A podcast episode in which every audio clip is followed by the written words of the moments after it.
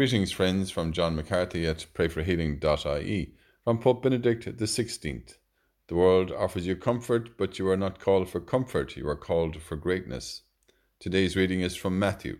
As Jesus was walking on, he saw a man named Matthew sitting by the customs house, and he said to him, Follow me. And he got up and followed him. Thank you, Lord, that you call us to walk with you and to act as you act. We ask you, Lord, to grant us to think with the Gospels in mind.